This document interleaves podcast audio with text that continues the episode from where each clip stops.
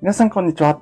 脱サラリンゴ農家研修日記のじゅんです。この放送は45歳で脱サラして長野県の限界集落に移住した僕がリンゴ農家になるための研修を通じての気づきなど実際のエピソードを踏まえて話す番組です。この番組は Web3 上に農村を作るトマージョ DAO の提供でお送りいたします。トマージョ DAO では6月9日、ロックの日にクリプト JA という NFT を発行いたします。はい。皆さん、おはようございます。3月の今日は3日、金曜日ですね。えー、僕はですね、今、えー、東京の八王子というところに、えー、います。で、ホテルの一室ですね。はい。え、そこからお送りいたしております。どういうことかというとですね、え、僕がいる長野県、うんえ、上田市真田町の、えー、まあ、若手農家の会みたいなのがあるんですけれども、えー、まだ僕はそこに所属していないんですけれども、まあ、えー、真田町というところで僕はリンゴ農家として、まあ、来年ですね、えー、収納していくんですよね。うん、で、まあ、そのメンバーの方々からですね、まあ、お声掛けをいただいて、あの、視察旅行に一緒に行きませんかということで、えー、昨日、今日と一泊二日で、えー、東京の方に来ております。昨日はですね、東京農業大学でですね、えー、まあ、植物の歴史みたいなものを、えー、学んだりですね、あとは夜懇親会をしたり、えー、なんてことをしておりました。で今日はこの後ですね、えっと、マルシェというか、うん、なんだ、フードコートじゃない道の駅とかですね、を、え2、3箇所を回って、えまあ、視察ですよね、え勉強しながら、そして長野県に帰っていくということで、え久しぶりに東京なんですけども、まあ団体行動なので、ちょっとなかなか自由は効かないんですけども、まあ、せっかく東京来たのに、えー、まあ、えー、家族であったり、友達と会うってことはできないんですけども、はい、えー、八王子にはいますということですね。はい。ちょっと前置き長くなりましたが、はい、ホテルの部屋で話すのって、本当久しぶりだなって僕は思います。えー、僕がウェブライターをサラリーマンやりながらウェブライターの副業の発信をしていた頃は出張中ですね、えー、ホテルの部屋から撮ったことなんてあるんですけども、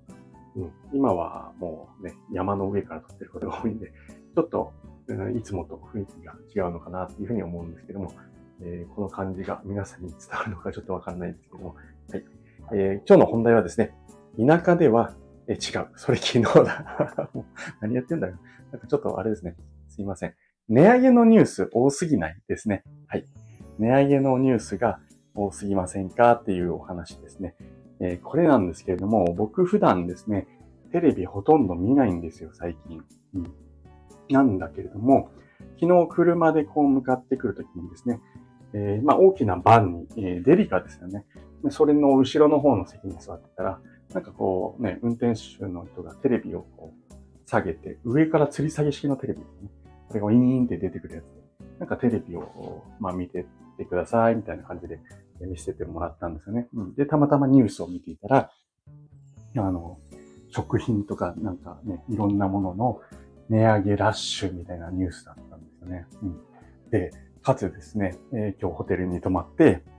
今先ほど朝食を食べてきたんですけども、まあ、その朝食会場でもやっぱりテレビ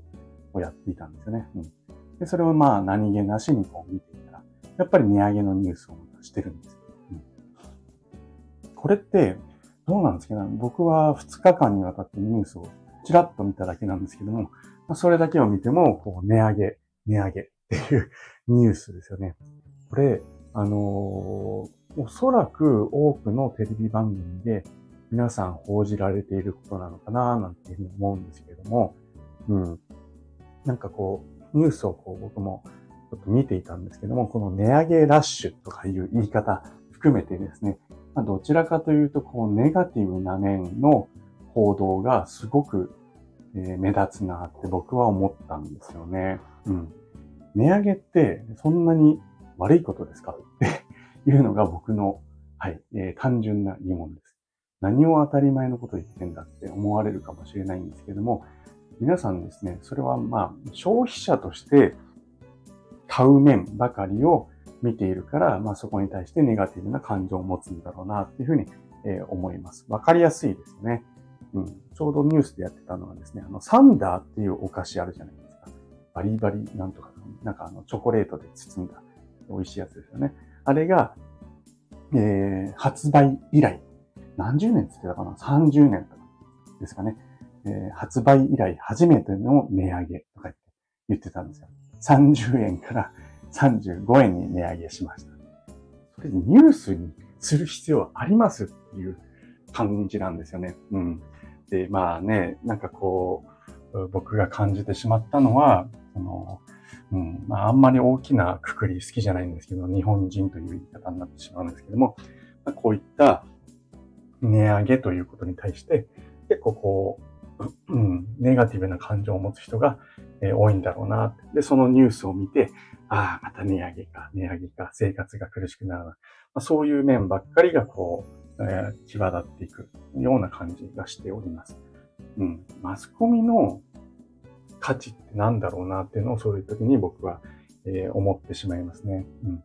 値上げのそのネガティブな面ばかりですね、え、取り上げて、僕は自分たちの首を絞めているんじゃないかなっていうふうに、え、思います。というのも、まあ、例えばそのサンダーにしろ、他の原材料にしろですね、それを作っている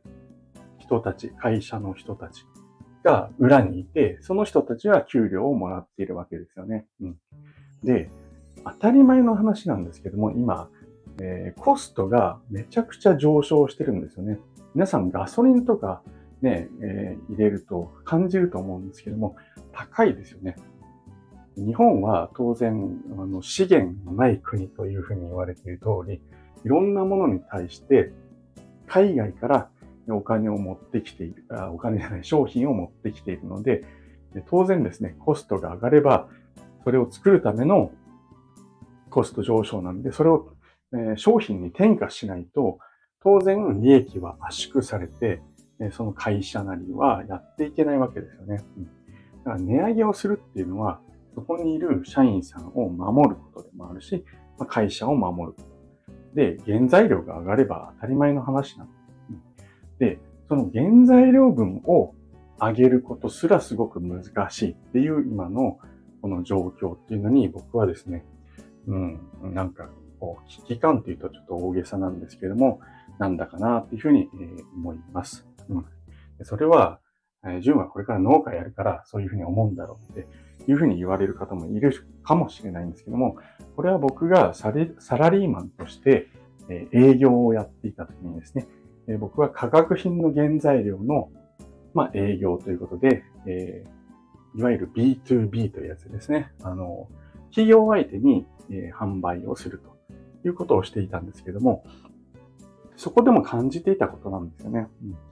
え、僕らはですね、えま、原材料を海外から持ってきて、それを加工して、お客様に販売をするという形でやっていたんですけども、この値上げをしますという交渉をお客さんとするとですね、まずなんでですかってくるんですね。まあ、まあ、それは当然かもしれないですよね。うん、で、例えばこうこうこうで原材料のコストがアップしてるので、えー、なんとか値上げをお願いしますっていうとですね。うん。まあ、それであれば、他にも安い原材料があるから、そちらに切り替えざるを得なくなりますよ、みたいな話で、まあ、そこから交渉がスタートするんですけども、この原材料が、まあ、みんなが上がるんであれば、まあ、致し方ないねっていうのが大体のお客さんの結論なんですけども、そこに僕らなりに、え違う動きですよね。原材料プラス、その分を、えコストとして上げたいとかですね。あるいは僕らの利益が厳しいから上げてくださいというと、まあ、猛反発を食らうわけですよ。うん。で、あのー、まあ、何が言いたいかっていうと、あの、あの値上げに関して、原材料のコストが上がった分に関しては、まあ、最終的には致し方ないよね、みたいなことを言われるんですけども、利益をそこに乗せようとすると、もう反発を使う。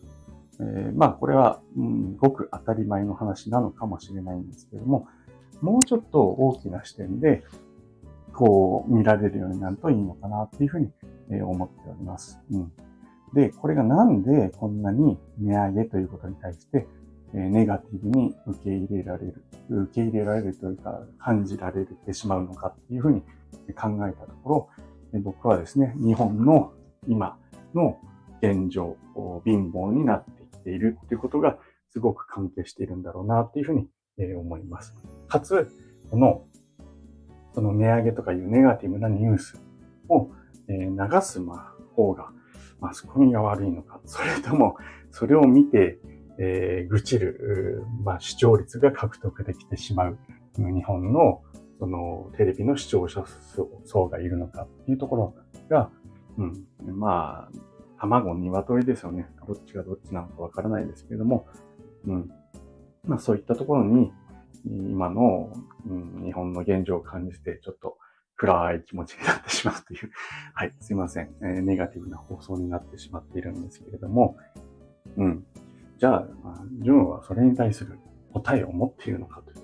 はい、えー、ないです。えー、ただですね、えー、一つ言えるのは、うん、テレビを見すぎ、見すぎ、見ないようにする。どうですかね。あの、今テレビを見ていて、あ、本当にこれってなんか自分にとって、えー、有益だなとかですね、あの、役に立つななんていうふうに思う番組って、本当に少ないなっていうふうに思います。うん。あまあ、どうですかね。バラエティ番組ぐらいですかね。はい。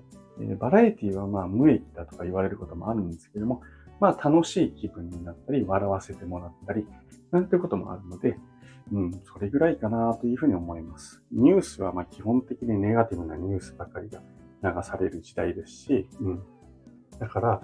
そこら辺っていうのはもう見なくてもいいんじゃないかな、なんていうふうに、えー、ちょっと飛躍した話になってきてしまったんですけども、えー、思ったというお話ですね。はい、すいません。ちょっと結論が、ああ、くだらなすぎて、え、あの、どこに行くかわかんなくなってきたので、そろそろ締めたいなというふうに思っているんですけれども、はい、えー、皆さんですね、値上げって聞いたときに、えー、まあ、ネガティブ、ネガティブな感情が、えー、湧くことが多いと思うんです。うん、やっぱりね、財布の紐を握ってる方とかでしたら余計そういうふうに感じると思うんですけども、ただですね、その裏には働いている人もいるということをちょっと頭の片隅に入れてですね、そこをおもんばかるってことがあると、まあもうちょっとこう、なんか、値上げに対する考えとかも少し変わるのかな、なんていうふうに、えー、思いました。僕はこれから農業をやるわけですけれども、それをやるためにはですね、ガソリンであったり、軽油、えー、肥料を買う、あるいは農薬、まあ、いろんなもののコストっていうのはかかりますし、それがどんどんどんどん値上がりしてるっていうのは聞いてます。うん、なのに、えー、それを、そのコストが上昇して作っている、僕で言うとリンゴ、えー、他の農家さんで言うとまあ野菜とかに対してですね、でそこの値上げっていうのは認められないみたいな、ね、え状況に陥ってるんですよね。うん、でそこは、うん、まあちょっと考えていただければな、なんていうふうに、えー、はい、えー、思ったというところですかね。はい、えー、皆さん、値上げというのはですね、はい、えー、それぞれ事情があって 値上げをします。うん。あ、そう、最後ですね、長く長くすいません。えっ、と、それに対して、え企業努力で、え値上げをしない企業がいるとかですね、この中であえて商品価格を下げているなんていうことも、なんか褒めるようにですね、えー、まあ、報道していたところがあったんですよね。うん。まあ、それはそれですごいし、企業努力もすごいんですけれども、うん。まあ、それをやっているとですね、えー、持たないんじゃないかなって僕は思ったりします。うん。削り合ってお互い消耗戦に、ね、なると。それよりも、所得をみんなで上げていくと。いう方向で、値上げに対してもう少し寛容な、日本になっていくともっといいんじゃないかな、なんていうふうに、思いました。はい。ちょっとダラダラとまとまりのない話に今日はなってしまったんですけれども、はい。えー、最後まで聞いていただけた方いらっしゃいましたらありがとうございます。ということで、今日は一日残りですね、えー、視察、それこそ道の駅に行ってきますけれども、そこの、はい、えー、値上げじゃないですけど、値段の状況とかをちょっと観察していきたいな、なんていうふうに思っております。はい。えー、最後まで聞いていただきましてありがとうございました。それでは今日も楽しくやっていきましょう。じゅんでした。ではでは。